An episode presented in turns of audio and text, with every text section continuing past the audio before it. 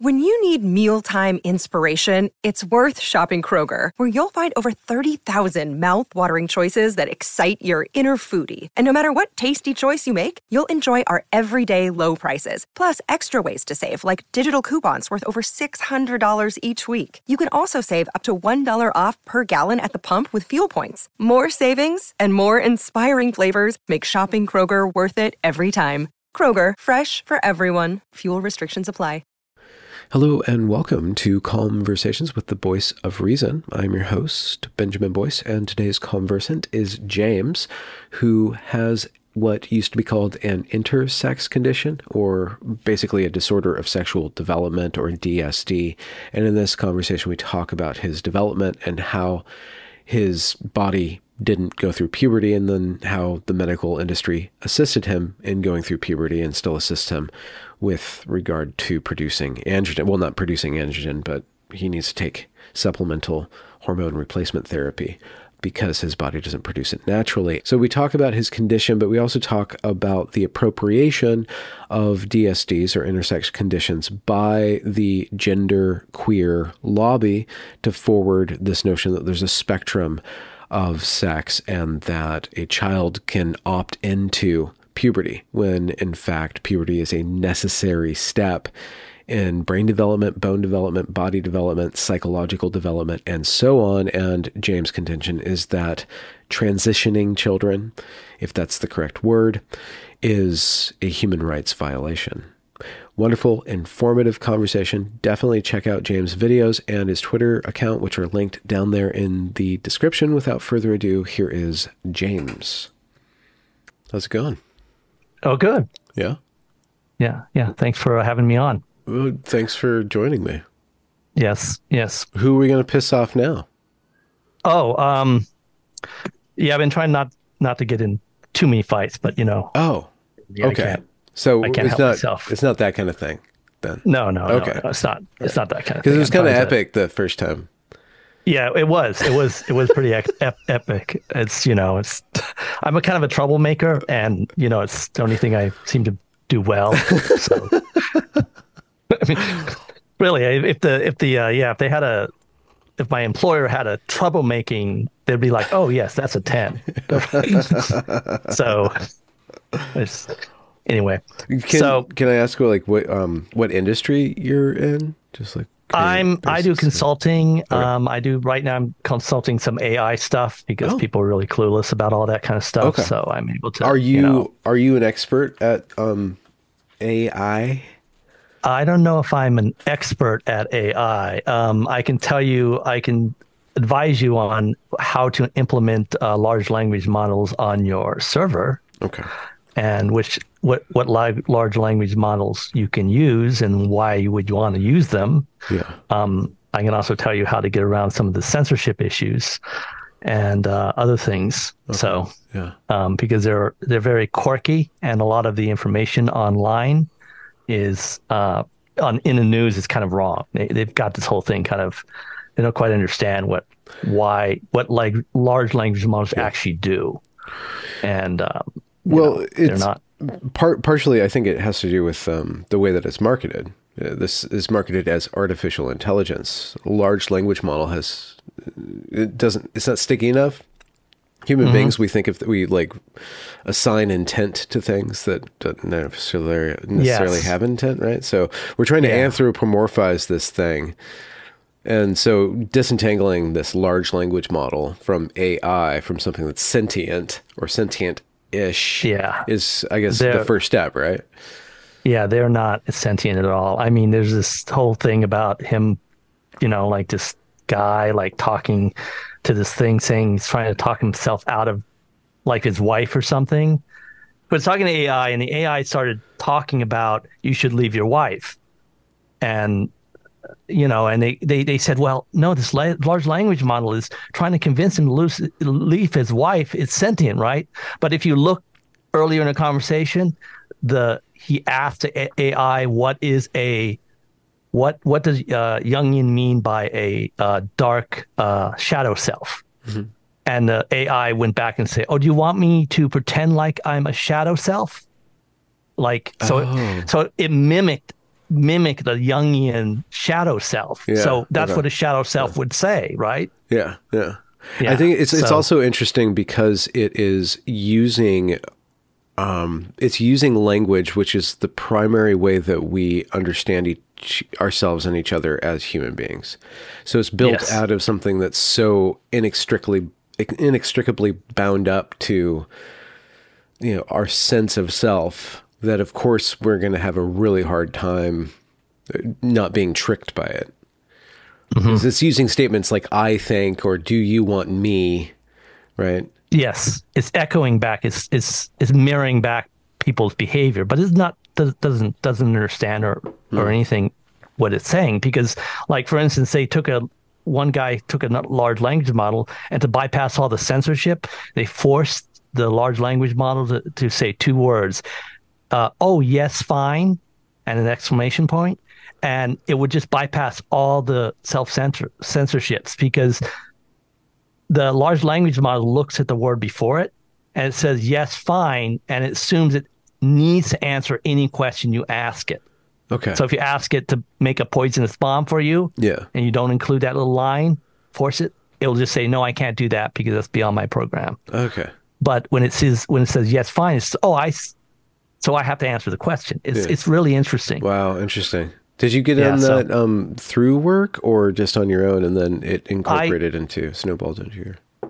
I what did I did? I, I I was working on cryptocurrency at the time, and back when cryp- cryptocurrency was big.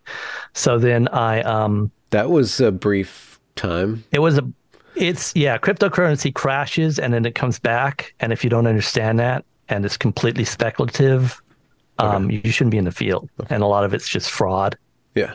So Okay. if you as long as you understand that, you're fine. Okay. But don't don't expect don't expect like it's not like gold. Don't it's it's not worth anything unless you think it's worth something. Yeah. So Yeah.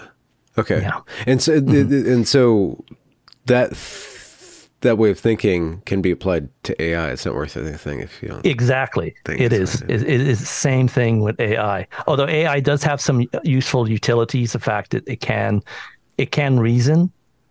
Um, what does well. that mean then? Does what does that tell us about reason?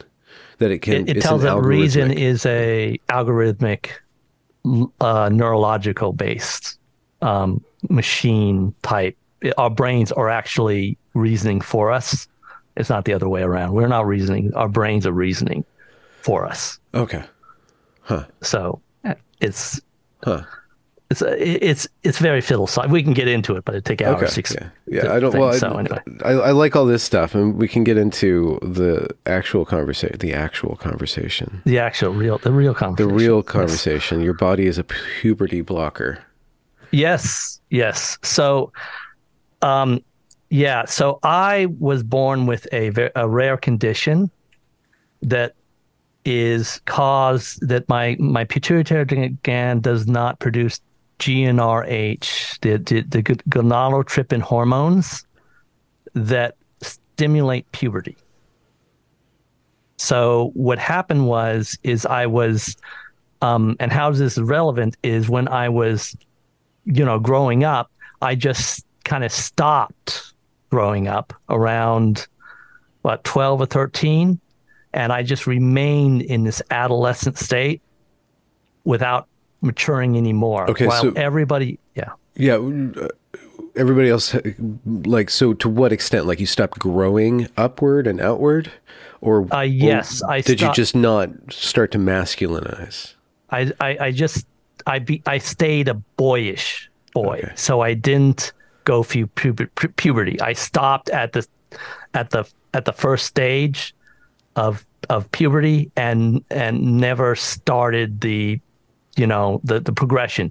I didn't grow. Um, I didn't. My height didn't. My my legs grew out, but my my upper torso didn't grow. So I was a little strange. Oh, weird. Uh, odd. I mean, because, sorry, yeah, but yeah, it's interesting. yeah. And I had a childish face. I had no facial hair. I, you know, like for instance, body odor is triggered by puberty. I didn't have any body odor.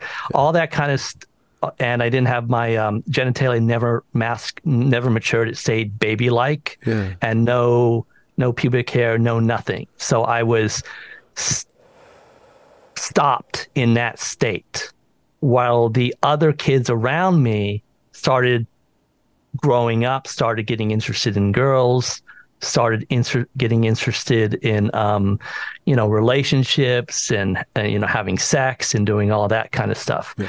And I was excluded from that because I did not even understand what, why they were interested in those things because I was still very much still playing around with dolls.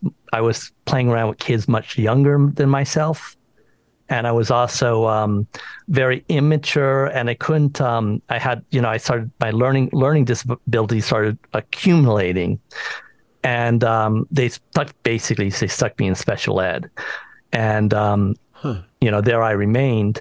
Um, so I was, and and so people ran, you know, they you know, boys would would grow up and they talk about, you know, going out on dates. And I, I didn't really understand why how how to relate to that. So I simply, you know, again, I played with younger kids. Yeah. And um, this this went on from 12 to around 16. So around 12 to 16, I was basically stuck in a state. There was, and you know, I was, you know, I wasn't maturing at all. And then I started hiding because I didn't want to. I didn't want the other boys to find out because I really knew that these other boys, you know, they they would grow taller, they would have, you know, in the locker room, they would look very different as you imagine, and I became very ashamed of my body and started not going to gym class. I started going home to change. I didn't want to be revealed. Mm-hmm. I became I guess one would say dysphoric about my body image, about yeah. what what things were going on here. Yeah and that be- I was I used to be very outspoken, and I became very inclusive, uh, you know, very inverted. Yeah, uh, kept to myself, had imaginary friends and stuff like that. And did anybody in the adult sector remark on this? Um, well, they didn't actually. Most of them did not. My father was kind of a health nut, and he took me to around 16 years old he took me to have a physical one day. And the you know the they just go through a uh, you know standard stuff. And an intern i remember an intern uh, looked at me and he noticed that i was um, kind of bizarre looking for for for a 16 year old. So he walked up to me and he says you know uh, could you just kindly you know very politely, drop your drawers. I just want to take a look at something. And so I dropped my drawers and he looked at me and says, Oh my, um, I would, I'm going to go suggest your mother take you up to University of California, San Francisco. I think there's something wrong with your, your, your, your maturation or you're not maturing. You should be at a, you should have gone through much, much of, you know, the change that boys and girls go through and you have not. Okay. So that started the medicalization of my treatment, which is, huh. um, which was welcome because I had because boys have to go through puberty and girls have to go through puberties, and they actually have to go through their sex puberty. They can't go through the opposite puberty. Okay. They have to go through their sex puberty. Okay. So they took me to the endocrinologist at University of California, San Francisco, and they kind of freaked out a little bit at first, and they threw me in an uh, um, MRI. What, what, year is this? Yeah. Or decade? Or? This was a 1984. Okay. So yes. okay, things are in so I'm I'm quite old. I'm, yes. Well, yeah. Well, you look yeah. really good for. Yeah. Well, well, thank you. Yeah, it's not that 56, old. I think. 55. Okay. I, I, stopped counting after 50. Okay. You just... But you were very novel, even for, um, you know, the west coast of the west coast, San Francisco. Oh, yes. Okay. Yes. No, during the 80s, it was opposite sex. Remember those words? Um, and it, there was no gender or anything like that. No one talked about any. It was just it was paranoia over homosexuality. Yeah. Still, yeah, that's the only thing I really remember. And, and a bunch of hair bands, disorders that's... of sexual development, which were commonly called intersex conditions. Yes, um, were not um, well. They weren't politicized like they're being politicized yes. now, which is another conversation. But they weren't. Mm-hmm. F- they were much less understood at that point. Uh, yes, they they they actually uh, understood quite a bit about okay. my condition. Um, but they would not ever classify my condition as an intersex condition because my condition is a specific condition caused by the pituitary gland. Uh, there was no question that I was not a boy. Okay. It was just a question of why I wasn't maturing, Yeah. Why I wasn't going through puberty. You said that they freaked out. Like, what were they freaking out about? Well, they're freaking out because most likely there's a tumor in the in the um Okay. in the pituitary gland. That's that's that's the most common explanation. Um, so they put an MRI and they saw there was no tumor there. So then that was then they kind of relaxed a little bit, and then they started going down a test test regimen. So they took my they wanted to test my chromosomes. So they test my chromosomes because they're looking for um, they're looking for Klinefelters, and they're looking for um, they're also looking for any sort of other al- abnormalities of um, of of anything else that would tell them why my pituitary gland wasn't producing the proper hormones.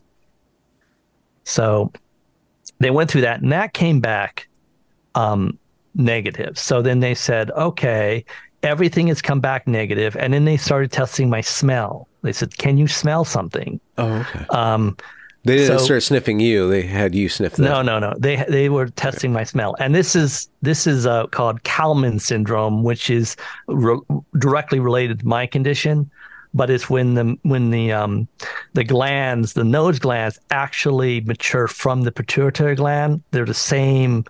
The same gland that that and and some some people don't develop that, and they didn't. Then it's called Kallmann syndrome. They don't have any sense of smell at all, and they cannot produce spontaneously produce pu- puberty. So that came back fine. So then they go, oh, wow, this is kind of interesting. So everything's normal. So I'm a perfectly normal boy that doesn't have a pituitary issue. So what then they did is they sat me down and they put in what is called gonadotropin hormones or the or the hormones, the gonadal, the, uh, the the stuff that I'm not producing.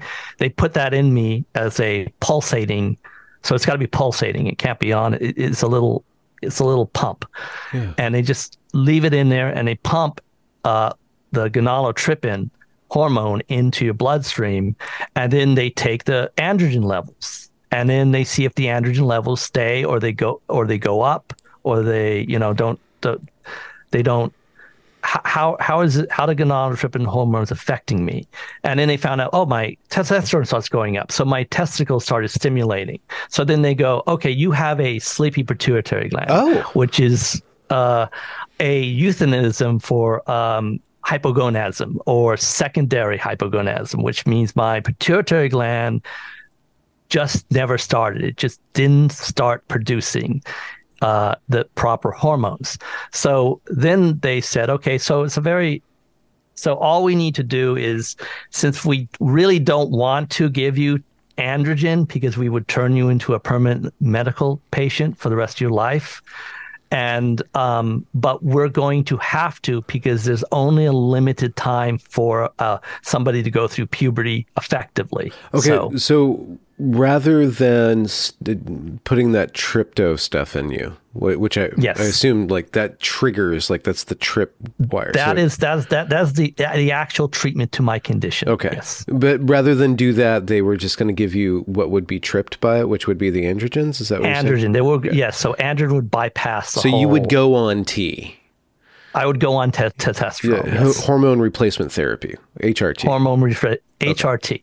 So um, the reason for this is because the other uh, is very very expensive. It's about a forty thousand dollar a year thing. Oh, for that little pump going. boom. Yes, yes, a forty thousand dollar thing. Um, and th- why not just put androgen? Because androgen was like sixty dollars per bottle. So, um, and androgen was or testosterone was invented. One of the primary reasons for androgen invented in, in the in the forties was because they knew they had a section of people who just didn't go through puberty, and they wanted to treat these conditions. So that's the one thing I want people to understand that androgen and estrogen are sex specific hormones and they're critical for development of both uh, testosterone for males estrogen for females so Yeah, because I think that a lot of people have gotten completely lost in all the rhetoric about is masculinity in a jar, you know, this feminization and masculinization. Yes, that's what they do, but ultimately they're just steroid hormones that are critical for d- development, okay. regardless about what anybody thinks about them. Well, that's, development and functioning. So, how in your case was the T essential mm-hmm. to your development? Like okay, and, so and what they would we, we talked a little bit about your body, but I'm sure it was also affecting you psychologically or just you, yes. the way that your brain was working.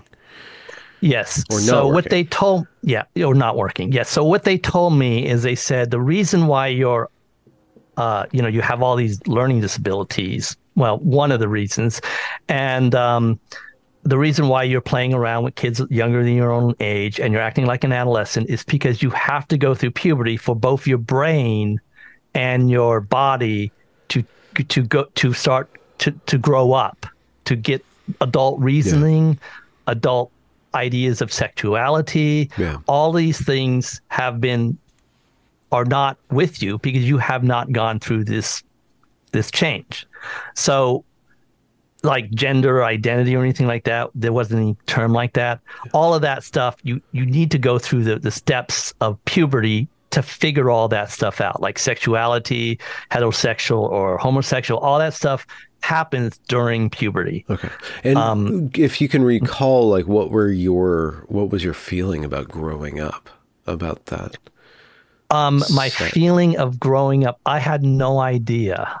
I just simply did what they told me to because I had no I had no reference. I mean, how would you have a reference about what is a man and a woman if you're an adolescent? Mm-hmm. You don't. Mm-hmm. You just see the pictures on television and you hear from your friends. Okay. But you don't have a real feeling of how that is. Well, some people not something. would imagine or have anxiety about becoming a woman or about becoming a man, um, you know, or about becoming an adult even, you know, kind of like a Peter Pan syndrome and stuff. Maybe that yes. in and of itself is a pubescent um, set of yeah, feelings. I, I think yeah, I think that's adults projecting in the past. Hmm. But, um, uh, well, first thing I was being picked on horrendously. I was staying home. I was very ashamed. Uh, the the girls could beat me up.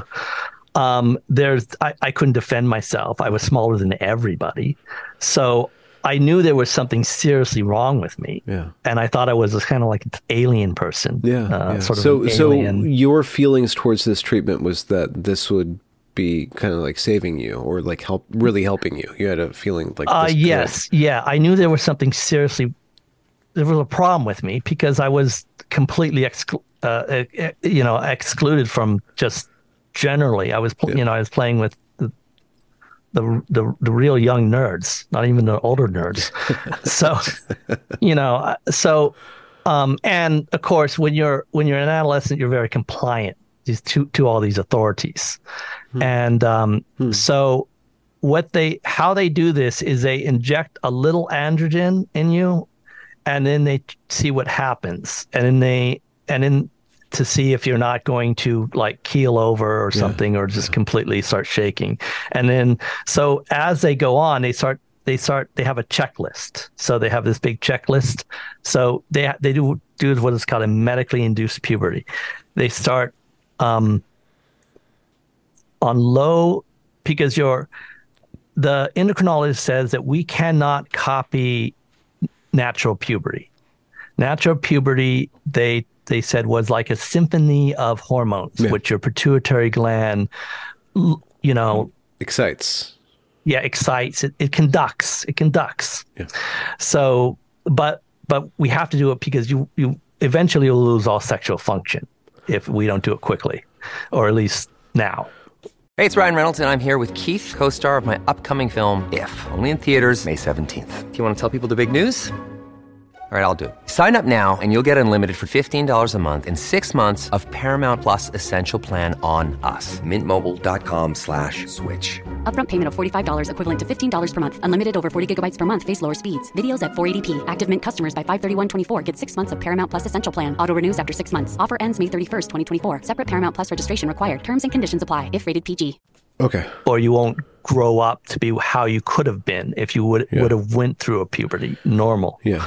And I just want to pause on what you said like the the way that they're going about inducing your puberty medically, they do it by testing, like by by kind of Yes. like like you know they test a little bit, they test a little bit, which tells us something about every single body being completely different from every other Oh, yeah. body in the in the way Oh, yeah. Uh-huh. and just how complex this process is. So it's not just like you and it's probably obvious to most people listening to my channel right now, but like the common pre- misconception of puberty is like you can just go on this path towards you just take testosterone and you're a boy, you can take estrogen and you're a girl. Like, and even the medical establishment, it seems to be the case that even the medical establishment is treating puberty as something that you can just induce by throwing some sort of No. cocktail at it. Yeah, a cocktail. No, no, it's it's it's not like that at all. It's it's they give you a little bit and then they see what happens and they have they start measuring. You know, let's get the measuring stick because they have to measure the genitalia. Oh, wow. Okay. So it's yeah, it's How very that- invasive. That that is very invasive. So how does that like your puberty is going through like it's it's being witnessed, it's being you're being treated, your body's being treated like this measurable phenomena by all these doctors and stuff. How does that affect your Um, psychology? yeah, that did, did it did in fact it it, it, did it, it infect me quite a quite a quite a lot. Yeah. and it's something that that never has left me. So I always like, for instance, today if if I go to a gym, I can't dress, dre- um, get dressed in front of other males. I just go home. I know that technically I'm normal, just like every other male, but that persists. That that experience persists in the back of my mind, Okay. and it kind of it kind of haunts me always. Yeah, being like measured it's- of your body being something that's in a jar almost. Yes, almost in a jar or or inadequate, in, inadequate. Okay. So it's always been with me, and um, so uh, when they started going through puberty, it, it took about I rem- I remember very. I remember that like within six months of them doing it, injecting, and it's like suddenly all the like the dolls I used to use, I looked at them and like like why am I doing this? Huh. They were still in my closet. Yeah. I just didn't even understand why I was playing with those things. Huh. They looked simple and stupid. Really? And yes, it was a, a very drastic change very quickly. wow. Um, I became aggressive. Um, you know, uh, uh, it was very, very difficult to handle the aggression that androgen gives. But, but you know, I- you know, again, my body was just like really happy because it's like, oh, we're, we're we're getting what we need finally. We're growing up, so my body enjoyed it as far as as far as development is concerned. It was it, so so it it felt very good. It felt like I would. This is something that should be happening to me. It wasn't like yeah, very disorienting. Uh, Yeah, very disorienting. Just it was this yes. compressed. You know, like you, waited four years and you're trying to like catch up to everybody in, in the space of six months or something like that, right?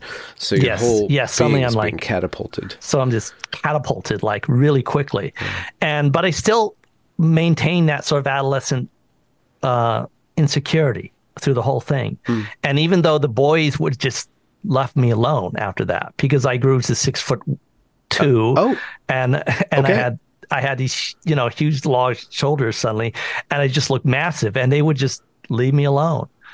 And um, you know, Wait, so you went from uh, what um what height to I, what I, I don't know what height I was. What I was is I was I had very long legs and very short torso. Yeah. So my torso go grew, grew up very quickly. Yeah. Um, this is also evident in Klinefelters. It's it's I I don't know how to explain it, but Yeah. a, development specialist can explain it for you. How did it feel? Um, like, was that painful for your body to like all the bones going?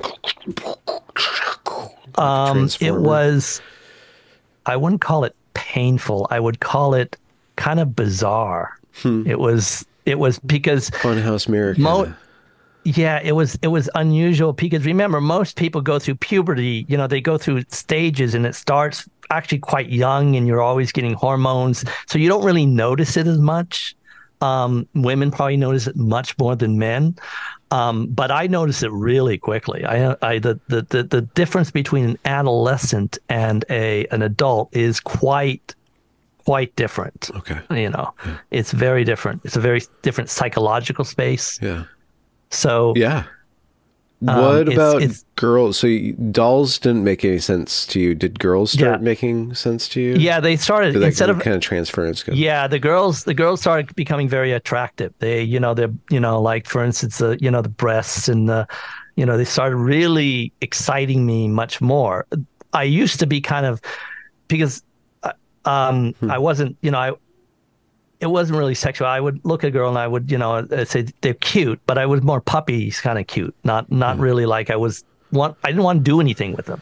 You know, I didn't want to ask him. I just wanted to say hi you know, and a lot of a lot of girls actually like that. They would I would hang around with them a lot because I would be when I was in adolescence age, I was completely passive. I was uh, very very to the, today I'm still very a passive male. Yeah. So I was very passive. So they enjoy and they would talk about boys and how they would do these things and like boys would talk about women and I didn't understand all the object objectifications. But now after I went through puberty, I understood that because it's it's stimulating and desiring. It's not it's not it's not like you rationally think about those things. It's just as you well know, it just inserts itself. Yeah. Yeah.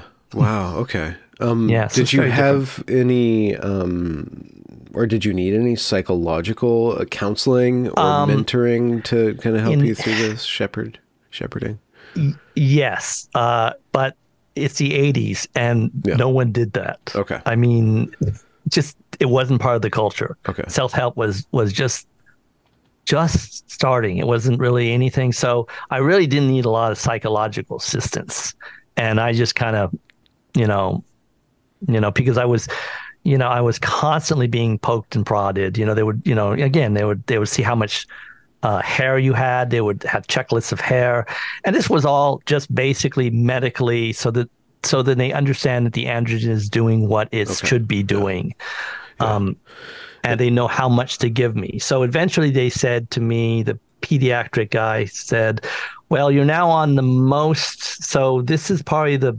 So we've taken you through all the the steps, and um, so then they, I graduated to um, the uh, standard endocrinology, and they would just give me HRT t- treat, treatment. So I've been on HR treat, HRT treatments for over 40 years. Okay. I've never known any other. Okay. I have to inject myself and stuff like that. Okay.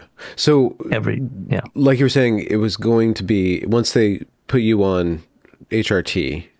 Mm-hmm. Um, that that's just a lifelong thing, as opposed to stimulate. There could possibly be one way to stimulate your uh, pineal gland or your pituitary gland. They're still looking into that. Okay, Um, so, they've been looking yeah. into that for years, and but they told me that once you start on HRT, the, the, the pituitary gland was shut down. It won't even try anymore. And um, Which is a defense just- mechanism to so the body doesn't kill itself by Uh, well, it, it's because it, it's because the pituitary gland. This happens in bodybuilders too when they start injecting a, uh, androgen into themselves. The pituitary gland goes, "Well, I'm not going to do it mu- uh, much if you're going to do it for me." It's a lot like putting oil on your skin or chapstick. Yeah. The the the, the natural process is goes, "Okay, if you're going to do it, fine, you you do it." okay.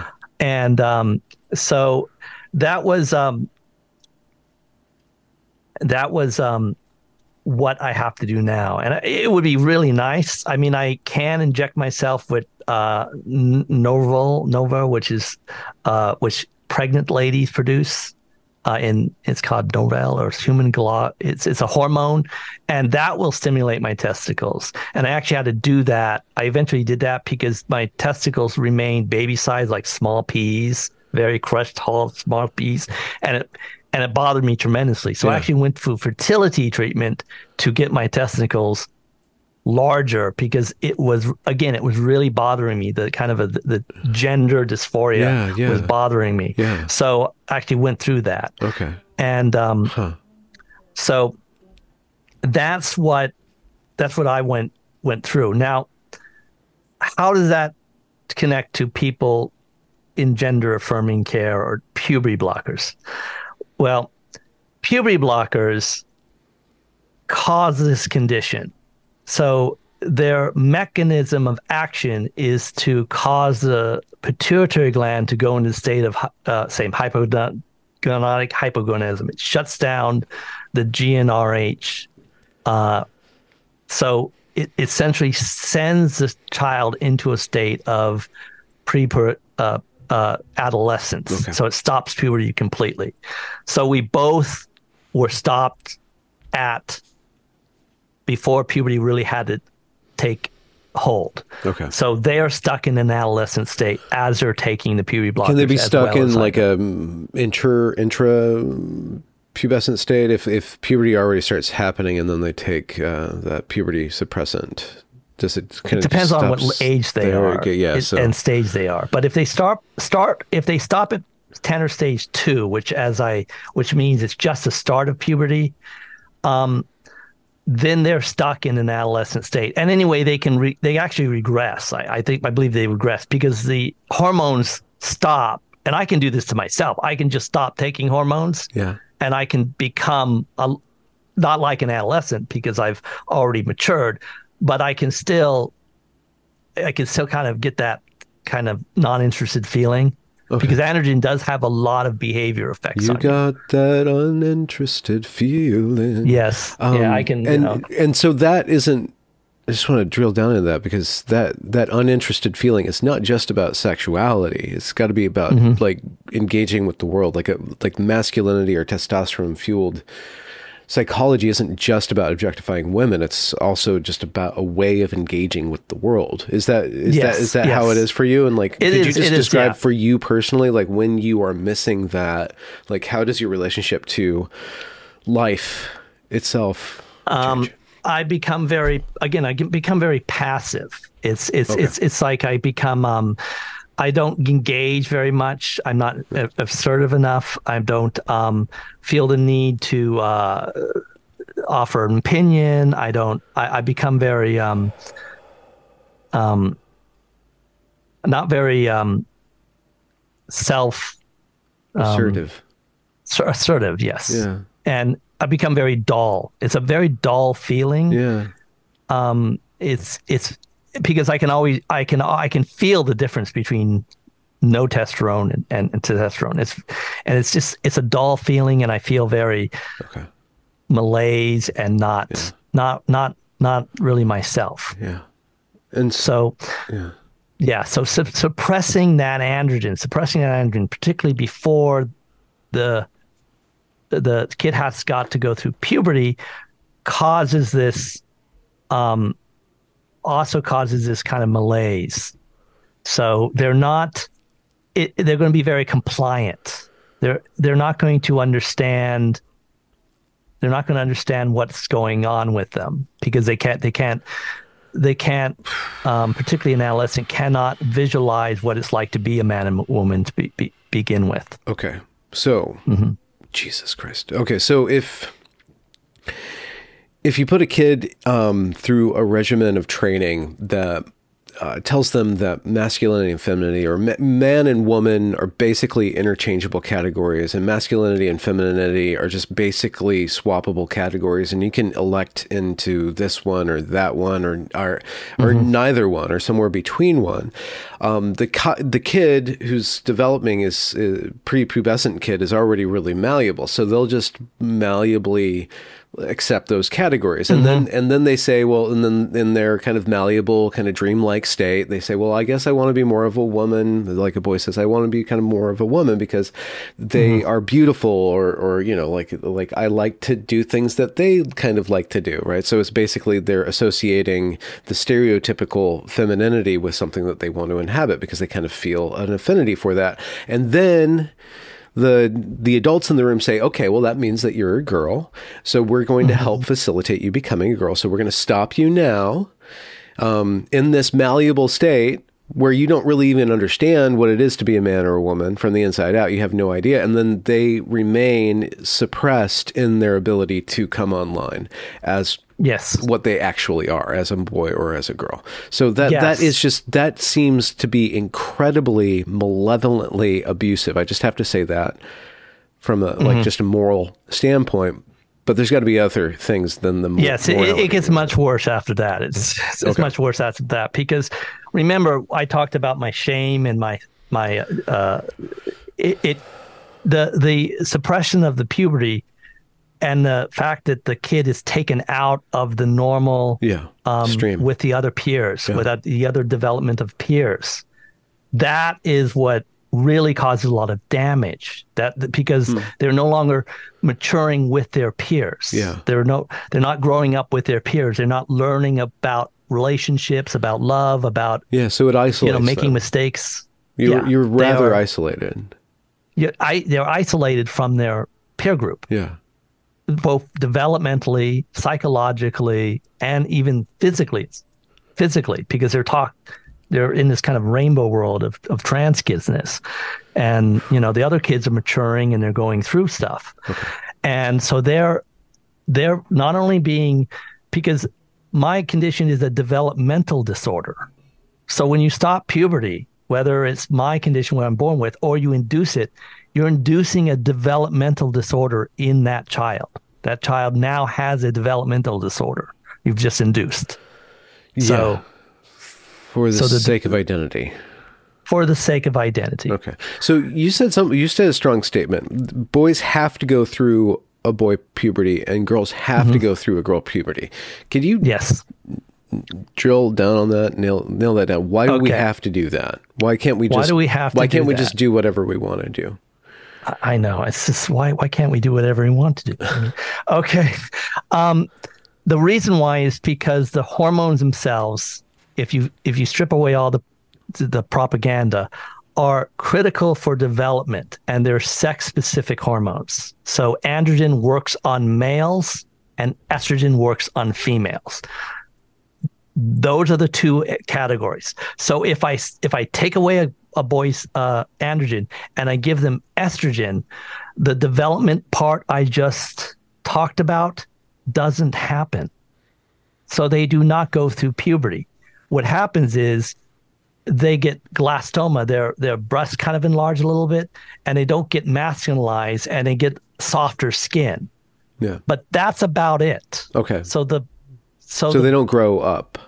they don't grow up and the and the symptom of this and i want to be very clear that the symptom of this and I've, if you've heard this before about you know they don't have enough skin for doing the vaginal plasty Yeah. you know that kind of crazy stuff that's a symptom of the disorder so when you're looking at that disorder that the the uh, the, the the genitalia is not developing it that also means the cognitive has not developed so both are simultaneous they don't one doesn't go develop and the other one stays the same Yeah. so both have to develop along the lines Yeah. Yeah. you see what i mean so there's yeah. there are and that and and and you know that because you you've heard them say that like Jazz is like asexual now or like their sexual functions not coming back that's because they they're not developed they haven't gone through puberty Yeah, you you've you've kind of created this This eternal child. internal child that sort of looks like the opposite sex Yeah. Okay. Yeah. it's remarkably abusive Yeah. and the, the puberty blockers themselves not only they cause a development disorder um, but they also cause gender dysphoria How so? they actually cause a condition that they're supposed to treat because when you're suppressing the growth they are not allowed to grow with their peers so they never get that kind of reinforcement so they be- always become ashamed about their genitalia Yeah. and this is obvious within all the records of what they said and i actually do have long-term studies on my condition which will further clarify okay. What this is. It's not just me. It's it's all the men who've had this condition have experienced what I've gone through. How rare, if that's a, like, how rare is your condition? Um, They'd say one, one in, in- every something. five or or ten, one in one in ten thousand usually. One 10,000. ten thousand. I've heard that. Uh, females, it's one in forty thousand. So it's really rare in females. Hmm. Um, um, that may be we don't know why that because females don't. Their physical since they have they don't have external genitalia. It's a little harder to tell sometimes. Yeah. But often they show up at 16 years old, not not going through men, menstruation, and they wonder what what's going on, and then they're then they get a scan and they realize they don't have a a a, uh uterus. That you know they're actually shocked. A lot of them say this, and then they have to go to another place and say, "Oh yes, you do have a uterus. It's just it's all very small." Oh, wow. so you have not developed. So they give them estrogen to develop their uterus, and Okay. And they also are also similarly stuck in a pre-girl state. Okay. So and they're not what impact does this have, broadly speaking, on uh, fertility? Fertility. Can you catch okay. up to that? Um, fertility. So supposedly, um, it, uh, supposedly fertility treatment is 80% effective in men um, with my condition. So if I went through fertility treatment, it's about 80% effective. So, so it, so it does, uh, you can, it's possible. Okay. But, uh, I said earlier that I don't have any children and when the studies when when they studied they they they interviewed uh, I think hundred men with my condition, and um, they they asked them so, um, how many of you have your own children, and over ninety percent did not. So so it was so there so between this was a study 100 males between 18 and 66 years old they were all born with congenital hypogonadism my uh, or or Kallmann's and they 90% of them did not have children so a few of them adopted Mm-hmm. and um, and uh, not only that but um, approximately um, 35% of them which is uh, never had a relationship Okay. so the Yeah. so and the you know the study said that basically the reason why why this happened to the, these men they all say is they were were taken out of they were put in this they were taken away from their peers and not able to develop with their peers. Yeah. So if they took me away at 12 years old and said, "Oh, you have this condition, let's put you through puberty," and then you, I go back and I mature with my peers. Yeah. Yeah. Okay. that that would have rem- remedied all the all these problems. Interesting. Yeah. Okay. Yes. So your ability to connect to uh, people in terms of long-term relationship was also stunted. V- yes, yeah. I think I was in my 20s before 26 or 27 before I actually got. I had to relearn all those skills. Oh, okay. Yeah. so so uh, you know and it was very very difficult because i had to because all my friends are adults now and they're not going through the change they're not maturing Yeah. so they're not making those mistakes they're not in the uncomfortable zone they're not in high school and Yeah. junior high Yeah. We have a little bit Uh, more I had to kind to of- be a complete weirdo. stumble around basically Oh wow. Okay. and Yeah. um, you know eventually after a long struggle i was able to basically now i'm married um, my wife has fertility problems too so it's just it's a mess um, it is what it is. so- yeah. I, it, it's just just what it is yes so um, again that being held back was caused by tremendous caused the sort of the gender dysphoria i guess I would call it but it's not the opposite sex it's the same sex it's being ashamed it's, it's hiding Yeah. it's not developing with other people Yeah. all of that during that critical portion of puberty is really, really important. And the current gender people say puberty is just you born in the wrong body. It's just a bunch of chemicals. We can do it better than they can do it. It's all very, you God. know, it's it's it's Yeah. it's horrific. How it's did horrific. How did that impact your? Um, well, I've I've done a lot of, as you know, I've done a lot of interviews with transitioners, detransitioners, um, Mm-hmm. and you, you listen to the stories of kids who get on the gender track or the transgender track in their teens Mm-hmm. and it seems like they, they are just like five years behind or ten years behind like it, it seems like it does stunt your development in a little way and then they have to kind of catch up in a way Mm-hmm. Yes. and so if you go through that and you're kind of four years behind everybody else and then you go through you're 16 and 12 at the same time so you're kind of you're two ages at the same time for a long time Yes, yes, you're mentally and physically 16, you're me- and me- mentally and physically 12. Yeah. But you're stuck at the chronological age of 16. Yeah. So when you Mm-hmm. get into that interesting part of your of the typical early 20s where you're kind of asking who am I, what am I, um, being a little delayed, how did that those kind of the, the, the existential questions of life, how did you start to approach them or how did they approach you about like your meaning or your your you know, your destiny, your your fate, like your yourself, your embodiment, your identity, how did those uh, catch up with you? Uh, it, it's it's it's since I was since I grew up in a different time, identity was not a really big thing. You just wore this. So, um, You were free to be The- you and me then.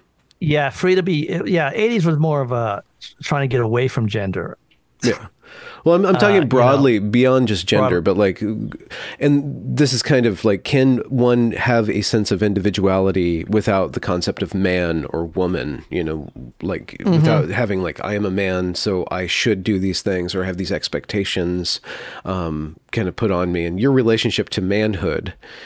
Mm-hmm. Was that just not? It's not even a question. It wasn't. Uh, Well, my relationship with manhood, um, that, that's a good question because, you know, I, I found out that the that the, for instance, girls who like me tend to be people who are who were abused by other men, and uh, because I I'm very passive, so I don't I don't since I had this shattered um, development, I, I I don't really it, it probably wasn't incorporated into my character. Like I'm this man. I could see how that could when you're developing with other boys, you could get a very entranced idea what a man is because you're learning from other men um, who who are um, are Competing with each developing themselves. Yeah, So yeah. yeah, so I was I had to kind of come up with it myself as as, as kind of my Yeah, yeah. being. Um, you know, the the sexual attraction was was there, but I could I, I was much able to um separate myself from that part of me Yeah. much easier than another man may have may, may I think some men it becomes all consuming you know they they become you know some of these men who want to be women are just pathologically want to be men, uh, women and that that kind of pathological sense of possession doesn't really um it's not as, as strong with me as with other men I found Yeah. uh, particularly when I'm around other men who are very macho. They they they just they don't really interest me as much. So because I think it's just childish. So I- I- Ironically, Uh, you think it's a disorder of development.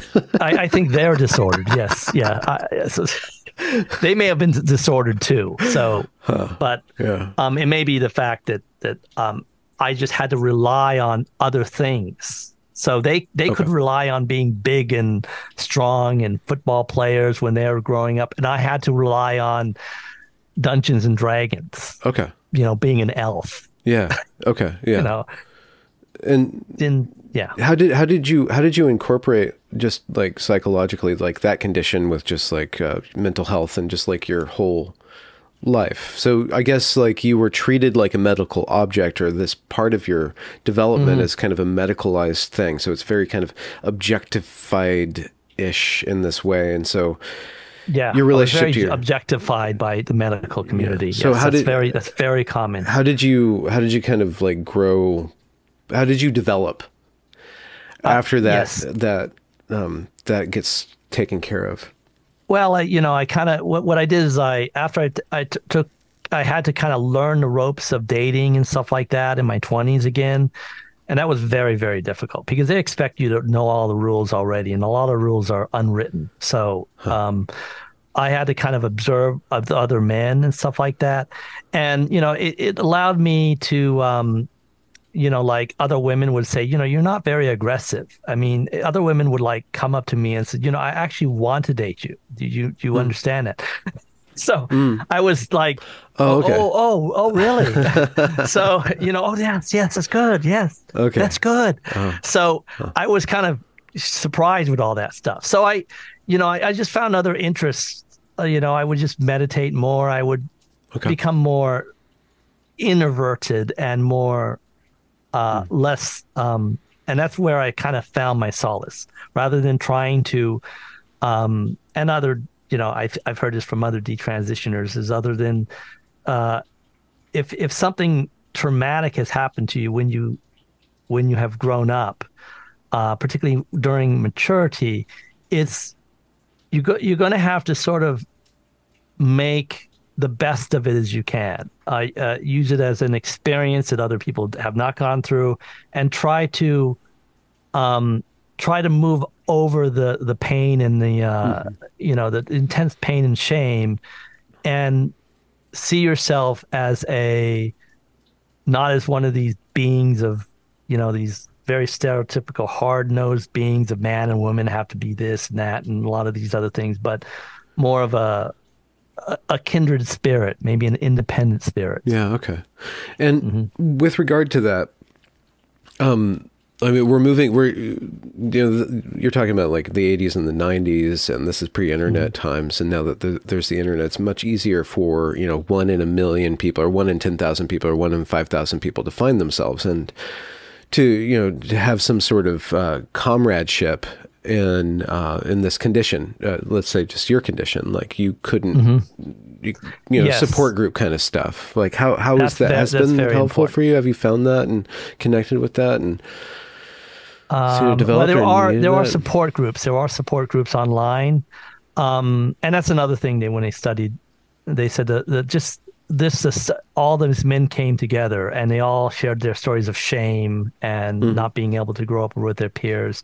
And they said that was very therapeutic to hear other men say, um, you know, some of these men got went through puberty in age 24 or something, and that wow. was, and that that probably lost they probably lost a lot of growth if you if you if, if you don't start early enough okay, you can yeah. you can you can stay physically immature um, for the rest of your life yeah. which is very unfortunate because uh, the the time of puberty is between 12 and 16 for men 17 for men and it's very you, you really need to go through puberty and women too in that time frame anything earlier than that causes uh, uh, tremendous uh, health, health problems. Anything later than that causes health problems. Okay. So they also warned me about the health problems. Okay, so, so you and so you started at sixteen. You kind of started like towards. I started the, that window was kind of closing. In. Okay, yeah. It was just closing, but it wasn't because I. What worries me about the puberty blockers is the the puberty has already started. Okay, and then you shut it down. So it's like the tap starts opening and the kids start growing and you just shut it off. Yeah. And it's not reversible. You can't just stir, you can't just turn it back on. No, it doesn't doesn't turn back on. It's not a faucet. Yeah. It, it's it's it's set on a timer. Yeah. It's like the body starts. It's like an orchestra that just shows up and starts playing, and then someone pulls the power in the middle of the whole thing. Yeah. And it's like, okay, you're just going to plug the power back in. You think the orchestra is going to be able to get to get together and start playing again? Yeah, yeah. I don't think so. Okay. I don't think yeah. so. I think that there's there's there's there's tremendous amounts of um, um, uncertainty and complete. You know, even with you know, even with my condition, it's pretty much unknown why it's caused by a condition. But I can I can tell you that that people who pause puberty or mess with puberty or people who get sick or, or Klinefelters or Turners or any of these primary hypogonadism, they all have all sorts of problems similar okay. to the detransitioners. Yeah.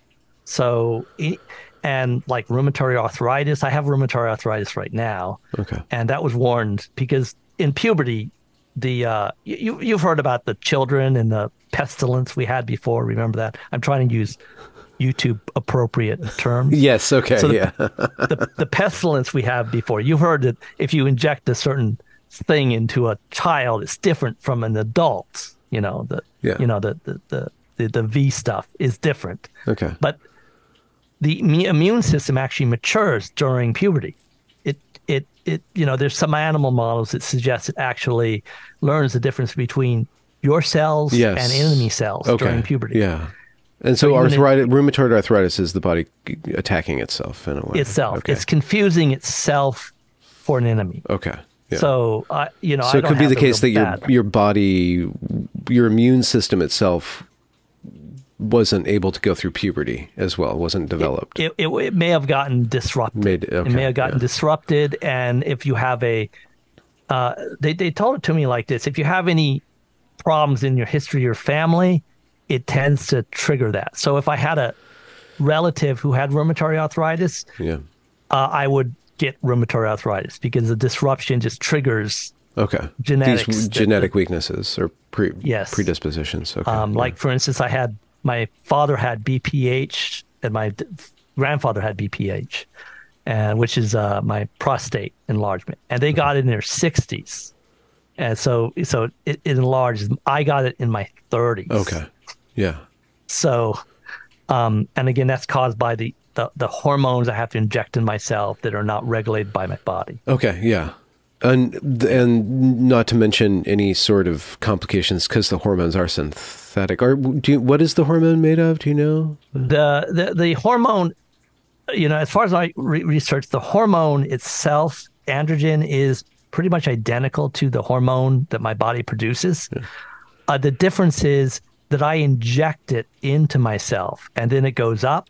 Okay, it circulates it in a very down. specific it it, it just okay. it just goes it spikes up. Yeah. And trust me, it spikes.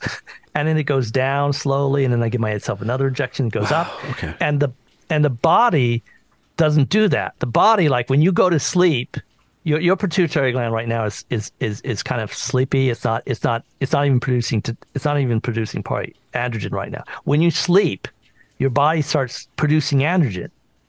Um, you know, hmm. you may notice that. And um so it, then when you wake up, that's when your androgen. I might not be the only one who notices that, but yeah, it may, it may be a few men out there may have noticed that. But then when you wake up, that's when your androgen is high. Okay, it's, it's high when you wake up, yeah. and then it goes down during the day. Yeah. And if you have a relationship, if you have a baby, um, I think uh, if you read the book, I forgot what her name is uh, on T testosterone. Yeah, yeah, she'll uh, tell Carol you about. Yeah, Carol Hooven. Yes, she'll tell you all about that. But your body can't regulate this. You're you're injecting test, okay. testosterone at levels that are like I start out as an 18 year old and I end as a 50 year old. so that's a, over the, the course of levels, how how many days?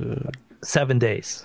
Oh wow. Okay. Yes. Oh geez. Okay. Wow. So yeah, that that itself has got to be like a whole other I mean, I'm, I'm, sure like you've just lived this way for so long that you don't even see how different you are from uh, normal, like how much you have to like kind of adapt the world around yes. you to like to uh-huh. manage like this. Like all of a sudden you're like, oh, like aggressive, risk taking hornball on Monday. Yes. and then by Sunday, you just like, all you want to do is sit there with a paper, you know, and, and, you know, talk about, you, know, know talk about my feelings. Yeah.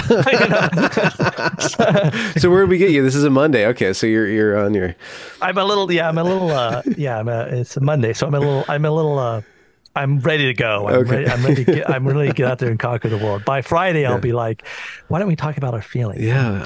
Wow. Okay. So yeah. yeah. So it's it's that it's that up and down thing, and they're discovering this more and more because they used to give me androgel, the stuff you stick on your skin, and they said that's just terrible because it doesn't soak in properly.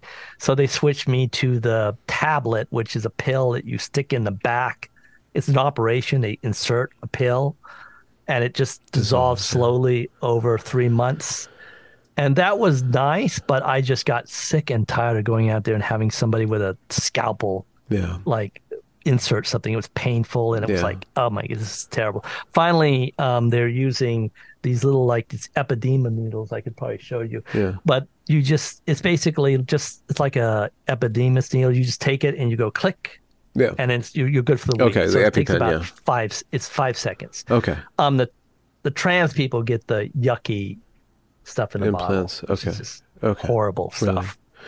And goes right into muscle. But over over the course of a typical male's life, you know, you start at 18, then you end up at 55 and 55 you, levels. Yeah. Have you, yes. have you, uh, you've changed your dose over the years?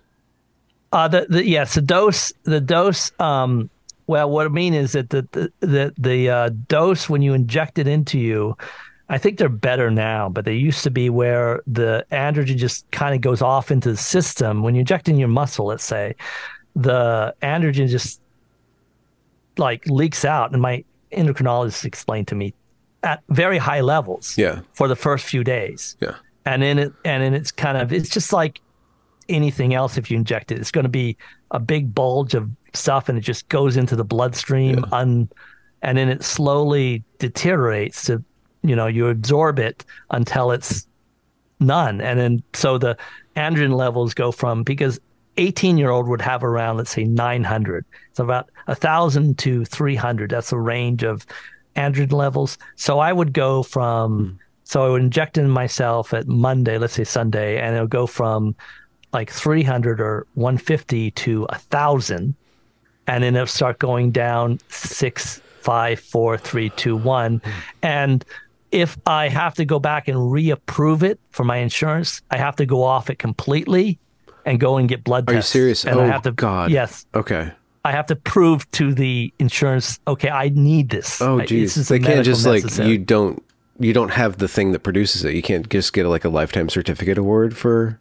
No, no, they they can't. Wow. They, they, they, they, yeah, no, that that's another thing with, with, with insurance companies. They want you to prove your condition Yeah. like sometimes yearly. Okay. Even even rheumatoid arthritis is the same thing. You're Okay. Like, yeah, we know it's a permanent condition, but we just want to harass your doctor anyway. It's called pre-authorization. So it's a real Ever, over the course of your life, your life, you've had to go back to this state of no no testosterone, no androgen. Yeah, no, it, Periodically. it start it, drops around 150 to 50. Yes, so I'm completely. So there's this kind of background radiation of androgen that your body's just kind of Um, riding on. yeah, it, it it can be produced by the pituitary. It can be produced by the uh, um, the adrenal glands. There's also other stuff that's uh, also uh, since I um, it can also be produced by other things. So there is a background, but it slowly deteriorates over time. Yeah. Yeah. So, and um, I mean, they're so sex specific. Hormones are that you could actually, like, for instance, they say like males have androgen and females have testosterone, but I could take all the estrogen out of you and you wouldn't notice it. I mean, all the estrogen is doing for you is a byproduct of your producing androgen. All this is doing for you is making your skin a little softer, maybe. Yeah. Uh, but it's doing nothing for you. You could live on androgen, and and women can just basically live on estrogen. They don't have any need for androgen, although it does provide them some strength. Yeah.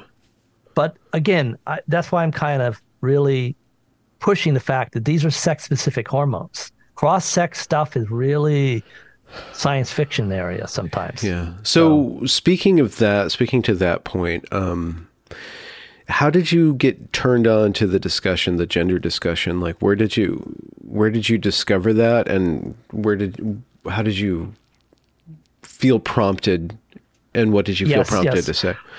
Why would I find a cause that that you make enemies and lose friends?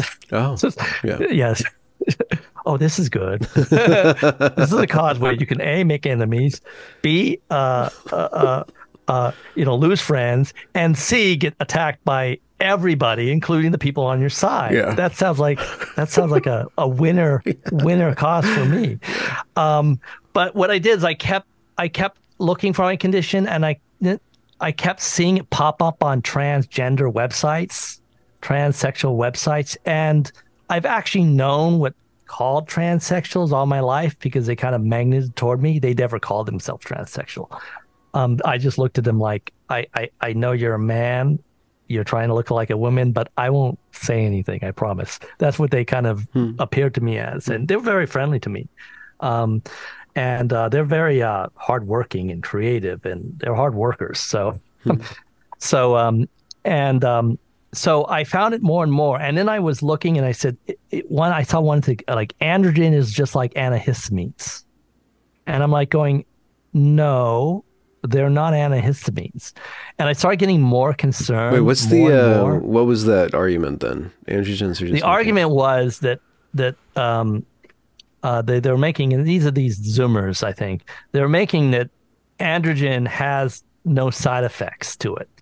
They're really downplaying the side effects of hormones and steroids to the point of um, making them just like antihistamines, like like they're just they're just this innocuous again man substance or woman substance. They're they're cosmetic. That's what they Yeah, were telling. okay. They're they're constantly pushing that these hormones are cosmetic. Um, they can be used for that, but but believe it or not, that HRT and all that stuff really has nothing to do with trans. They just use it to make them to appear. But HRT treatment is something that's very specific medical development issue. It's not, and an off-label, very off-label use would be used to to for, for someone who's transgendered. So I kept getting more concerned, and then I found this person called Jack Turban. You've heard of him, Mm-hmm. Yeah, Jack Turban. yeah, I'm sure you have. Yeah. you He treated me like puberty and blocked me. Quite a Really? quite a while ago. Oh yeah, he's good at that. He's at, I call him Jack the Quack. But um so I saw him and he's pushing this stuff saying that puberty blockers don't cause infertility. Yeah. So they they don't cause infertility. Wait? And he's citing he's citing like the precocious puberty in his tweet as a reason that that and I'm like going, no, if you block puberty, because FH is the word for sperm production or gonad production. Yeah. So you're blocking the thing that creates the gonads to cause them to be fertile. So how could that how could that not cause infertility? Yeah. Yeah. Um, and he's using early onset puberty, um, which is kind of like okay, the, yeah, those are those are people who went through puberty too early. Okay, why are you citing them? Because they were pushed to a more normal range in their puberty to develop.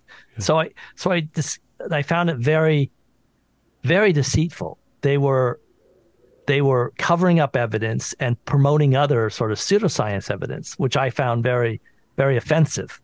And I wanted to sort of correct the record. Um, and I also saw that they are using chromosomes like XXY and stuff like that, um, like Klinefelters and other things.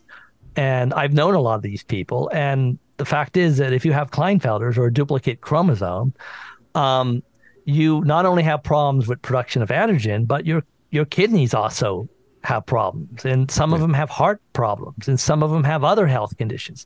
So the whole, including my condition, all of these conditions, 90 percent of them are chronic illnesses. They act like chronic illnesses. They don't act like other sexes. So I found that very, very Okay. offensive because Yeah. they started covering up that. I said, no, I have, and me and my other homies, I guess, um, are struggling with our health because we have to do all this crazy stuff with injecting hormones, and we have chromosomes that that are that that that are causing problems, and we have other issues, and this is just being completely Yeah. ignored by the um by that st- establishment. Well, not just ignored, but used to Mm-hmm. um, justify an agenda of transhumanism, of body modification. Yes, So your conditions are being used as cover for doctors, professionals, and um, people who are have a mental condition to Mm-hmm. to experiment with transhumanism. Yes, yes, yes. And um, you know, I was at a, I think, you know, I, I then I went out to a Kelly J. Keene event, Posie Parker, and I've met Posie Parker, and she's she's a wonderful lady, and very small lady. Um, and I just, I just, they're just absolutely enraged. I'm like going, my God, these people are utterly enraged. The I mean, trans rights at- activists. The trans right Yeah. activists, I'm sorry. Yes, trans right activists were just utterly enraged. And they would show up with bats and and threaten people right off the bat. And it's like Hmm. um it, it was just surreal. And um and so I think there's a real there's a lot going on. There's a lot of, you know, they're using this conditions, they're using women, they're using all sorts of things to push this agenda of transing basically kids Yeah. and uh, you know they are actually um, creating trans people by using puberty blockers and cross-sex hormones. They're creating them, Yeah. and um, you know, as you have you saw, talk to many detransitioners, and I I've spoke to a few, and they're just they look so damaged. You know, I walk up to this, I guess this this girl, and you know, she's just like this, and it's just hmm. and and I'm looking over there, and I'm seeing this these enraged Antifa and trans activists. And hmm. I'm looking at these detransitioners who just look so damaged and demoralized and Yeah, yeah. just just want to tell their story. And I just I just find just utterly like a this is bizarre. Yeah. Just like I'm stuck in some Black Mirror episode, you know? Yeah. Yeah. And who's on the right side of history? The the people who are Yeah, damaging. they're, they're always on the right side of history. Yeah, You know they, yeah. always, they always tell you. yeah. They're very assertive about that. Yeah. Th- this uh the the DSD or the disorder of sexual development, otherwise known, and it's a not a proper term now. Uh, intersex conditions. They are so complex, and they are and they're so specific. There's so many different kinds. They're so specific, and they have very specific um, ways of measuring, and then even just kind of like the- yes. more or less So- things that the medical established can even do with it. Like in the case of complete androgen insensitivity, like what can the medical establishment do to make your body They- sensitive to androgens? Right? Um, can't they can't can't they can't make it sensitive to androgens. So basically, with you could I mean, as far as I learned all of them, there's basically two main categories. There's secondary, which is my condition where my pituitary gland doesn't function, and there's primary, which means their gonads and sometimes their kidneys don't function, and all of the extra chromosomes not only cause hormone issues, which they associate with female characteristics for some reason, gl- uh, glastomia or just enlarging of breasts. That's just a medical condition that's caused by the gonads getting disrupted by the extra X chromosomes. And I know one, um, I know one uh, person who has a mosaic claim that's the XXYY, XXS kind of stuff, and and uh, he uh, had heart surgery at age 12 because of the of, of the complications caused by all these chromosomes, these duplicate chromosomes. So that's a big part of that. And then there's this separate section called androgen sensitivity syndrome and the complete androgen sensitivity syndrome. And they are people who are uh, immune to androgen. They do not respond at all to androgen at all. They don't have any health complications at all. They don't have any health complications up, up to the point that sometimes their internal testes turn cancerous, which is kind of serious. But they can go along for quite some time because there's bo- their body is adapted to the uh, l- they they've they've taken their androgen and they've switched to, to estrogen. So they're like they only it's it's a very very fascinating condition, and they're very rare. They're one in eighty thousand, so they're not representative at all. And I can understand why if someone was born with that condition would would kind of become very, you know, because I I they their basis is male and they end up developing as if they were female in the wound. So they pop up as basically mixed phenotype with the primary phenotype being female. Mm-hmm. So everything you interact with, they function essentially identical to females, but they have underdeveloped internal testicles, which act as if they were ovaries producing estrogen. So that's a very, very quick way of describing this very, very rare condition. But they're put up on a pedestal and they and then they're compared to everybody. And um, why? as if everybody has this condition. Yeah, because uh, I mean, it's expedient for the male to female trans rights. it looks like it. It looks it looks it looks like something they're talking about. okay. They, they they point to it as if it is something that's representative, and as if they're, they're sterile. They're sterile. They're completely sterile. They cannot have any children at all, and so they're just their their uh, endocrine system in their body is attempted to survive in a very unique way, and that's that's all that's going on with that. There's there's thousands of other conditions. There's Down syndrome. There's like butterfly skin. There's this really weird, strange, odd conditions out there that are caused by chromosomes that we never talk about. Yeah. Um, I that don't. Well, or that are- that we don't use to put on a pedestal. Yeah. Oh my God. Uh, I had a very offensive thought. It's like the, um, I don't know, like in, a, in an alternate universe where people uh, adulate um, uh, low intelligence. Like low intelligence is like a, it's a, it's a virtue, you know, and, and so everybody's they're trying to like dumb all the kids down because like it's the, you're happier if you're less intelligent. Let's just say like let's just make Yeah, a world yes, like you're much happier if you're less intelligent. You, you complex tasks are annoying. You have all this anxiety, so we're just going to keep kids dumb. We're going to keep kids dumb. And look, Mm-hmm. in in in nature, there are these different chromosomal uh, conditions like Down syndrome, where it's Yes, just like yes, in exactly. nature, nature produces dumb people, and look at how happy they are. You know, it's and and it would be the same thing as like using disorders of sexual development to to put like some kids are feel more boys, some feel people feel more like a girl. Yes, so exactly. uh, the even nature produces these these uh, exceptions to this Uh-huh. binary rule. And what you're saying is that that is a condition that shouldn't be put on a pedestal. It's a medical condition that needs to be dealt with, and, and it, it colors and Yes. shades somebody's entire life, and it doesn't come without baggage. Yeah, so Down syndrome is a very good example because Down syndrome, first thing, their phenotype is altered. So they look different. They look a little, you know, they have bigger eyes and they kind of, have, I guess, cheek, their cheekbones are not as developed. So the disorder caused the the Downstream alteration effect, of yeah. the phenotype. Yeah. And that's why I said earlier about the the the the um the phenotype r- represents the the developmental disorder, just like the the, the Hmm. trans kids with the underdeveloped genitalia. That's a phenotype, and that's telling you there's a disorder with this child. So that that that and those those individuals used to be called Mongol during when they created the word intersex, they also had the word Mongol, and they called these people Mongol because they looked Mongolian. They thought they were Asian Okay. because they kind of look Asian. okay. Yeah. So so they called them Mongol. Yeah. And, but they didn't understand what was going on with these kids. Yeah.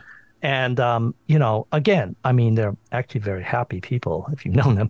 Um, um, they're very well adjusted people and very happy, but they're not. They they have they have um, they have uh, they can have heart disorders. They can have they're completely infertile. They have um, obesity problems. I mean, they have a slew of medical issues caused by this this chromosome problem. Um, they don't get cancer. It's kind of weird. Um, so there's a lot of uh, interesting th- odd And abnormalities. their their regarding- lifespan is probably shortened too. Yes, they they yeah they eat. They tend to get obese, and they don't. They can't regulate themselves as well, and they don't. Um, there's a lot of other medical uh, problems too, like dwarfism has a lot of other medical problems Yeah. uh, associated. So the, all of the disorders, either if, if they're sex development yeah. disorders or if they're just chromosome disorders, have implications. Nature creates people at very the I guess you would call it the uh, the incident of error has to be very very low for you to survive actually. So if there's chromosome problems if there's immuno if there's genetic problems or anything like that will affect, affect. so ironically it's the opposite. It's nature's trying to produce as close as possible along the lines of what it, it needs to to survive Yeah, yeah, to survive yeah. otherwise you have pro- otherwise you have problems Yeah. Yeah. Yeah. so you know and it's, it's it's an upside down world. there's there's an aspect of our society that is trying to be nice and empathetic that changes language around disorders, abnormalities, anything that is an aberration uh, from the norm or is. Uh, we don't want to say that that's a bad. We don't want to put a moral category on this. This is Yes, You know, we don't want to say that you have a disorder. You're you're in your own body. You're beautiful as you are, right? You're beautiful as you Mm-hmm. are. In order to be empathetic, or in order to um, decrease the likelihood of people feeling bad for something that they didn't have any control over, which is kind of a noble sentiment. Sentiment. But when we take that too far, we start to not seeing that a disorder is a disorder because it causes complications with regards to survival, with regards to not needing a bunch of infrastructure, uh, you know, would, uh, you know, in order to just support yourself. Like with regard to you, it would be a disorder um, to be hooked up to the medical system for your entire life. Now you can go through Yes. and, and wrestle with that and say, well, you know, I'm kind of, I'm different, like, and I have about a, a bunch of shame in this, and I lost out on opportunities for life, and those that you had to, I'm sure you had to do extra work um, psychologically to to shore up yourself and to figure out, you know, how to deal with the hand that you're dealt. But you still have to, do, you still need that medical intervention in order to go along with the life that's much more better for Yes. you. And so it is, Yes. it, it's kind of, it's not something that you can just wish away or uh, try to smooth over by saying it's not a disorder, that it's some sort of like you're a special, I guess you could do that. You can say, I'm a very special person. Well, Yeah, you're right. So what there was an in between that like they started very negatively about associating disorders, you know, in the 80s it was very negative. It was over negative, I guess you'd call it. Uh, if you had a disorder, you were kind of um, very, More of a uh, freak. more of a freak, yes. And it kind of progressed to kind of in between. So now you need to be accommodated, but we're not going to morally judge your your your uh, your problems, your, your difficulties. We're not going to malign your character based on uh, Yeah. disorder. Yeah. Yeah. Okay. We, we, we, we understand you need categories. Now it's gone completely the other side. Now it's like going, you're a special individual and you betrayed yourself because you took hormones or something. I've heard of that. Yeah. Like I was a, a magic intersex person that was, I, was, I heard this from, again, the, the trans community, that I should have just sort of embraced my eunuch, a my, uh, eu- uh being a, Unicity? a, a, eu- a eunuch, a eunuch. It's got a, uh, sorry, it's a uh, castrated male. yeah, Um, yeah. I should have embraced that, uh, you know, because that's how that's how I was supposed to be. Yeah. And instead, I went down and, and grabbed hormones. And they think this is an option I had or something. Like I could just have chosen at the age 12 to say, you know, I don't, I don't want any, or uh, at 16, I don't want any of those hormones. I'm going to go, I'm just going to, you know, eventually my uh, uh, osteoporosis would catch up to me and my bones would start break, breaking. So that's what would have happened had you not gone Um, yes. on puberty. Like your bone structure would have not Oh, developed. yeah.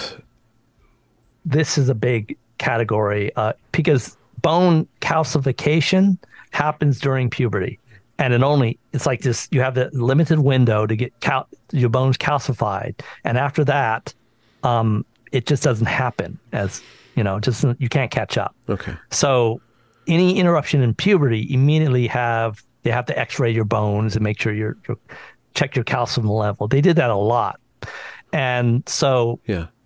that's a real issue with the with puberty. And another thing with puberty is it's five specialties. So it's got endocrinology, urology, bone specialists, neurology, and um, and it should should be psychiatry, um, psychology. But um, so I had to go see all four specialists and get evaluated by all four specialists. There wasn't just one person in ch- charge. It was a complete. It was a because all of these people know a piece of this puzzle. Yeah. Okay, you're not going through puberty, therefore your neurological is not developing. Okay, you're not going through puberty. We got to check your bone density. Okay, you're not going through puberty.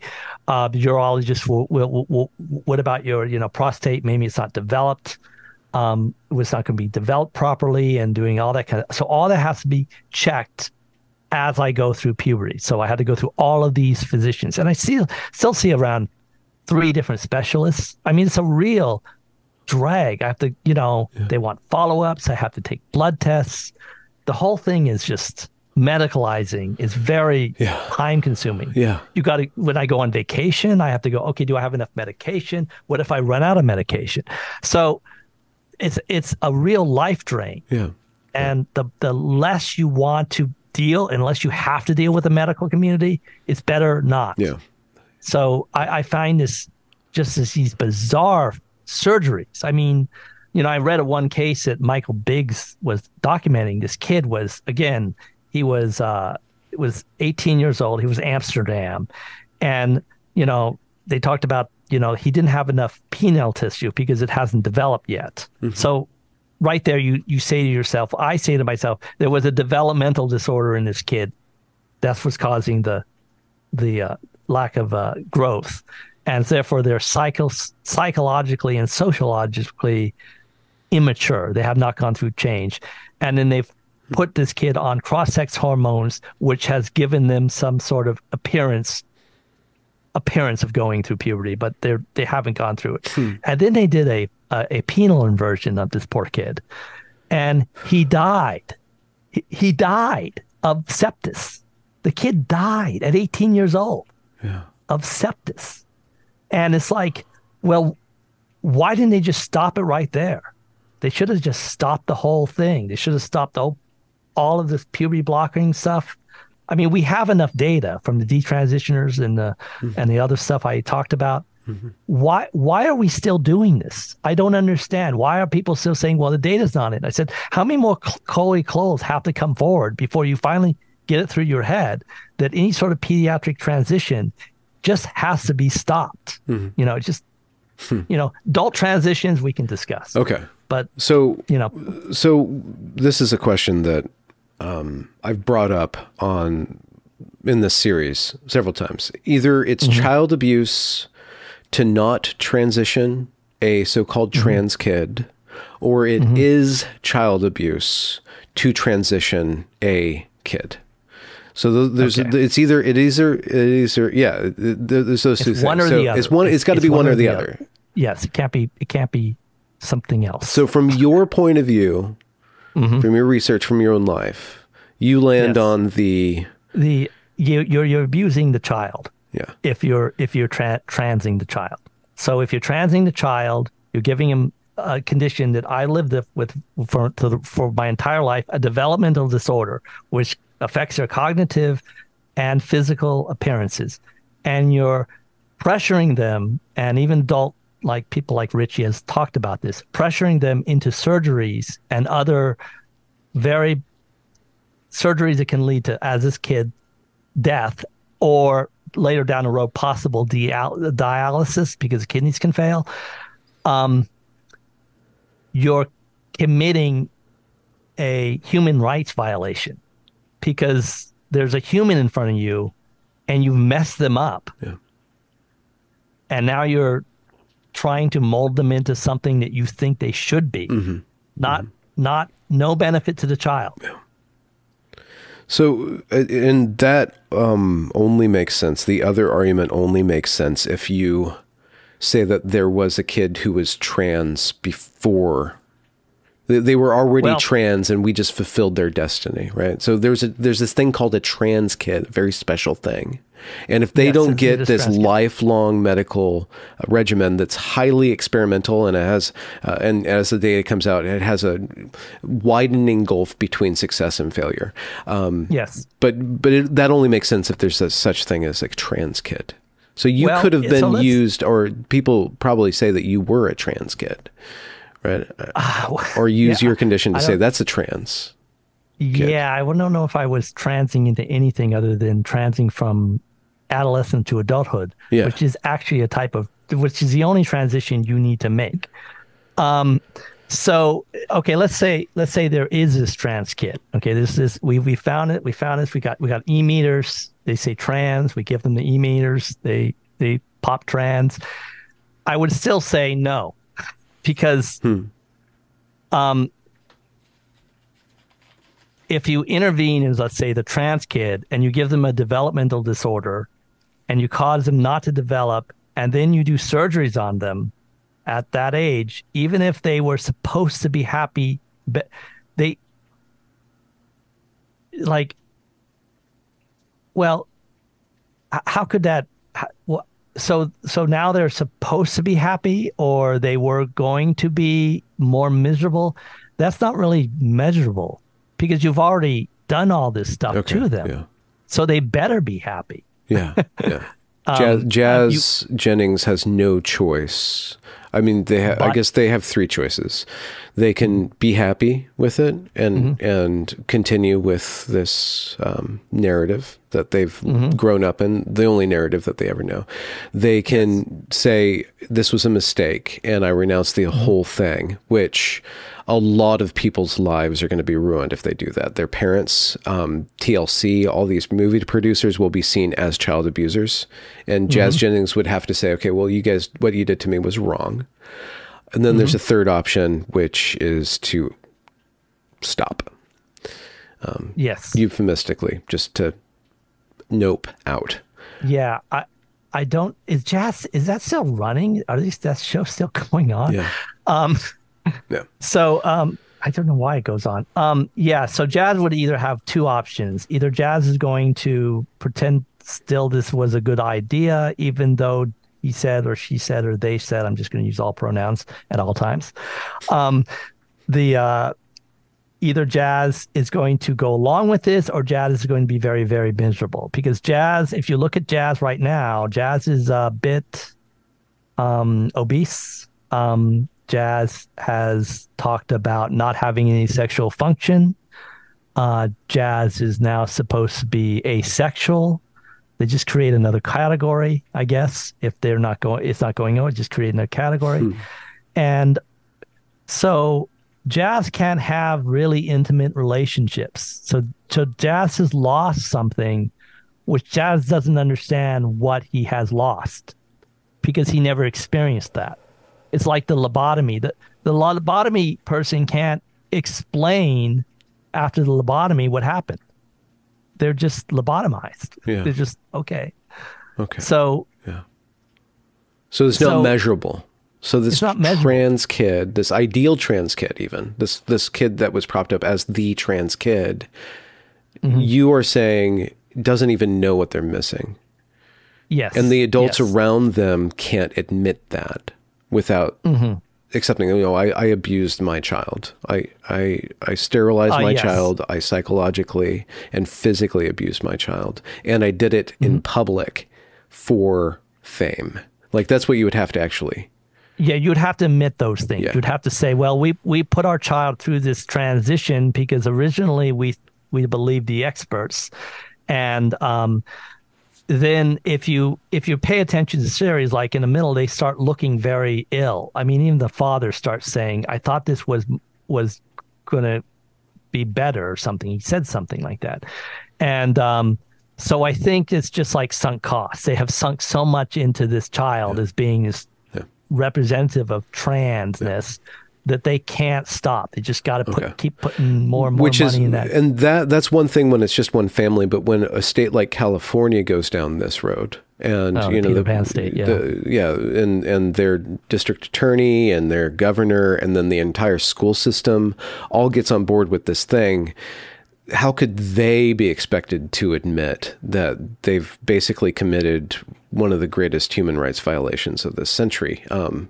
up to and including Yeah. perhaps that euphemistically called uh, pestilence that we were talking about? And yeah, the that, response yes. to that. Um, so, they yeah they act yeah during the pestilence. Um, as you noticed that they made a whole bunch of horrible decisions, um, which you may have gone which over have delayed child development specifically with the school closures Yes, and yes, stuff. Yeah. yeah, yes, yes. Because I used to work in um, I used to work in uh, actually university for 13 years. Oh, wow, okay. So I, I enjoyed your uh, your your evergreen episodes. It was so it was like you, you could- Schadenfreude. That was like it wasn't that bad, but it was Yeah. a small. It's like evergreen scale is around two or three versus evergreen was like a ten. And yeah. That's it. so yeah, um, no, they, they what they do with the now they're just telling everybody they never said that during the the pestilence. They just they're just memory hole it. It's like no, no, we never required vac uh, whatever. Yeah. We never required that stuff. You you guys are just making that up. No, no, no. Yeah. We- yeah. yeah, I know you have recordings of us saying yeah, that yeah. But well, I guess that's the best we can hope for because I know Yes. that the parents, uh, especially the moms who who get on board the trans train, trans kid train, Mm-hmm. um, they are going to have to deal with that one way or another. But the um, medical establishment, the professionals, the experts will always just be able to say either. I mean, their reputation is going to be damaged.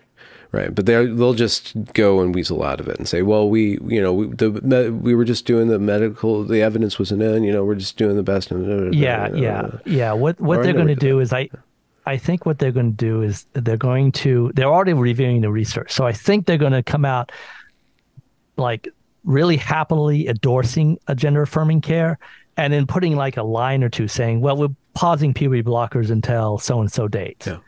And did, so they're just dismantle it Yeah. in this closet while they're pretending like they're not like everything's okay. Yeah. So they're they're, going kind of drown it in the bathtub Yeah. in the back Yeah. without admitting that they did everything wrong. Yeah, yeah. And then I think Which is- simply I mean, it's better than this continuing. Yeah, yeah, it's it, I would I would accept any sort of end. yeah, Um, I think that unfortunately, if you don't hold people accountable, it, it may repeat itself in some other way down because he seems to keep popping up Yeah. Throughout centuries, and I, I just I just and plus that people lose complete trust. I mean, you go to your medical professional and it's like, okay, do is this a is this medication good for me or is it good for the pharmaceutical industry? Yes. Which one which one is it? Which one yeah. And So, uh, and to be fair, we do not, we can't exactly say in every case. Yes, that's true. That's true. We can't we can't say. So, So- yeah, Yeah. what are you Um, working on going forward? Uh, what are you up to? going forward? Uh, as far as this, I guess as uh, far as this topic, because you have made videos, you do make videos. So you have made. yes, I videos, have made videos. Um, and Um, you, you engage in, in conversations with myself, I- Buck I, I and- try, yeah. yeah. Buck Angel, yes. Um, uh, again, I will, I will, as as long as my uh, opinions. I mean, those videos took me an awful long time, and you know, it's it, and and get, and trying to get over the YouTube black, you know, Box, shadow banning everybody. It's just they've, it's it's very difficult to even get over the noise. So um, I will just keep, you know, I, I I I've talked to several several people in the GC, including, um, you know, and I'll keep, you know, if my if my advice and my experience is helpful for people, I will keep speaking up. Mm-hmm. I mean, I'm not going to do this. Just keep, Yeah. you know, because it took me two years to get some sort of Yeah. Get people to pay attention. It, it does get a little wearing sometimes because, as you know, you're just attacked Well, from every side. Is there So- any resources? Uh, I mean, uh, for people to learn the trusted resources for people to uh, disentangle the um, appropriation of uh, disorders of sexual development from the gender crew or from that you know progress Yeah. pride flag. You know, you, they you added y'all there. Didn't that feel special? Uh, yeah, like you they- get your they- own triangle yes, and a they- circle right in there. they've they've created a flag, a yellow flag with a big zero on it, which represents how much they care about the people in that flag. Okay. It's just a big zero. Nice. okay. But it's a purple zero, so it's kind of royal and You know, they, they've I don't know. It's like nationalism. I thought nationalism was a bad thing, and now it's now everybody's nationalists about their sexuality. It's a nationalist identity. um, to to learn about sexual development, it's very difficult because all the stuff is um, um, been all the actual evidence has been suppressed by Google, and all the Oh. sort of pseudo evidence has been boosted by Google because Google's no longer Google's no longer Google. Google now has official sources which they tag whether it's a website, and those get boosted up, and a lot of those just have disinformation in them.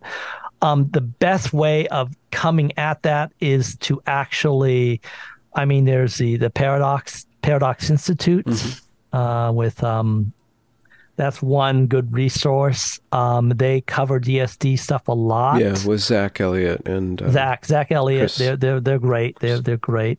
And um, other things you could do is that's why I, I mentioned the uh, disorders and the uh, the um, the problems that these uh, DSDs cause, like kidney problems and so forth, because that stuff is still out there. You can still find that stuff.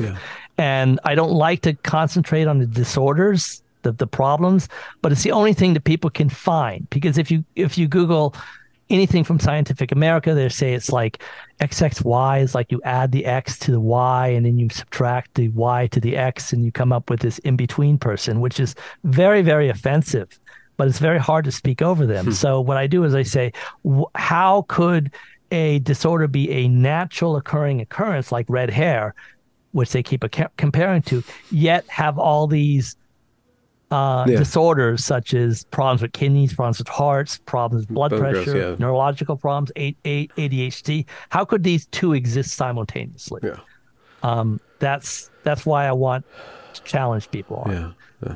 Yeah, if you want to support people with disorders, then fix the healthcare system for Christ's sake. I mean, I'm my insurance pays thirty seven thousand dollars a year to pay for medication and hormones and all this kind of stuff. And uh, yeah, I mean, why don't we talk about that? What about diabetes? You know, without carrying diabetes, that's a life saving thing.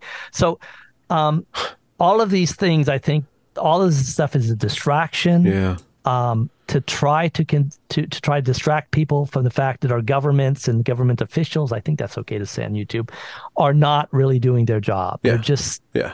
they're just Yeah. basically they're just distracting Yeah. stuff. They're just saying, "Oh, it's all identity. We don't have to fix the healthcare system because you can just identify into your own problem Yeah, or identify So- out of it. Yeah. Um, or identify out of it." so what what do you do beyond this then? Is there like a cool hobby, like your, your favorite? Oh, thing? cool hobby. Yeah. Um, oh, I just you know I just I do uh see here. Yeah, you I got your lot of this stuff. Moog. Got my Moog. Wow, Moog that's a stuff. serious bit of equipment there. That's chunky. Oh yeah, yeah. This is a uh, this is a a a uh, a Eurorack version of a Moog 55, um, which went on sale for half price, Oh. and I picked one up. so these used to be about like twenty thousand dollar units, and uh, Behringer make them for under. Uh, you can get one under a thousand dollars now and have a full Moog. And so I do this this kind of stuff. I rather do this kind of stuff because it's fun Yeah. versus you know trying to battle battle everybody Yeah, totally. in a, in a, in a game where where you just lose more friends and make more enemies Yeah. but you know i like to stand up for the truth so I, I, li- I we got to be accurate or else i can tell you the uh, ramifications down the road for these trans kids is going to be astronomical i think even gender critical people will be shocked at the problems that they have t- to endure with mm-hmm. and already enduring with mm-hmm. yeah so mm-hmm.